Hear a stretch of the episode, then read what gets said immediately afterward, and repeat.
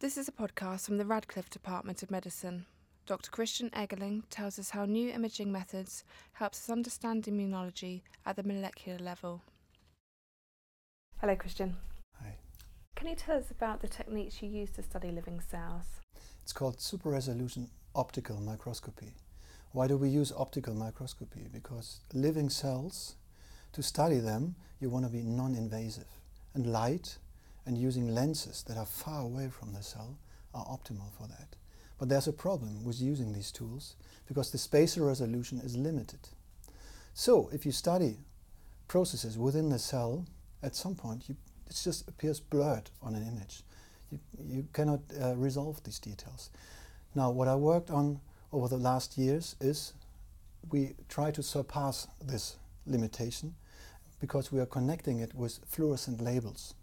And we can somehow manipulate these fluorescent labels to surpass this physical barrier. And now we can study the living cell with unprecedented um, spatial resolution. And what is nanoimmunology? Now we use these super resolution microscopes to study immunological processes, like processes that, that go on when a virus attacks uh, um, the body. How do the cells um, react on this.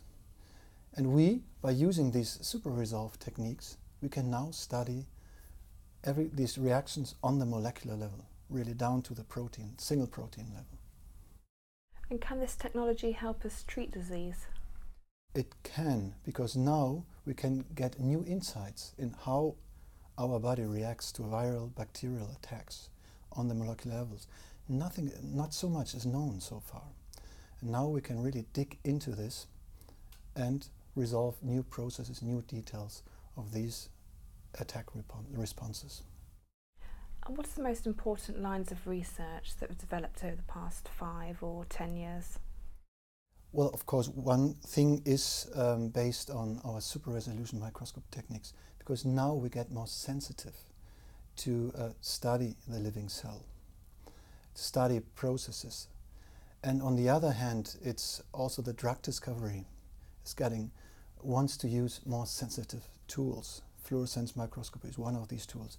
And now approaching this with even a better resolution will now um, approach these problems with high, much higher details and much more precision. So why does your line of research matter? Why should we put money into it? The super resolution microscope techniques, we showed that they work but to apply them and to apply them in a way that we can resolve much more details on, on what is going on after viral attack and bacterial track um, attacks gives, of course, a huge potential in finding out how drugs interact on the molecular level. And for me, why did I come to Oxford?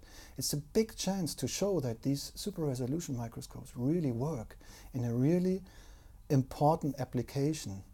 My own uh, personal reasons are that I have some diseases in my um, family, even a death case. And I just would love to contribute to biomedical research in this way. And how does your research fit into translational medicine within the department?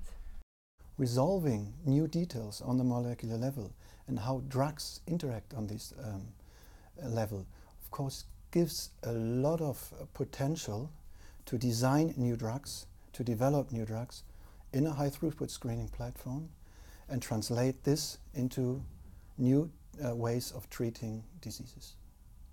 Thank you, Christian.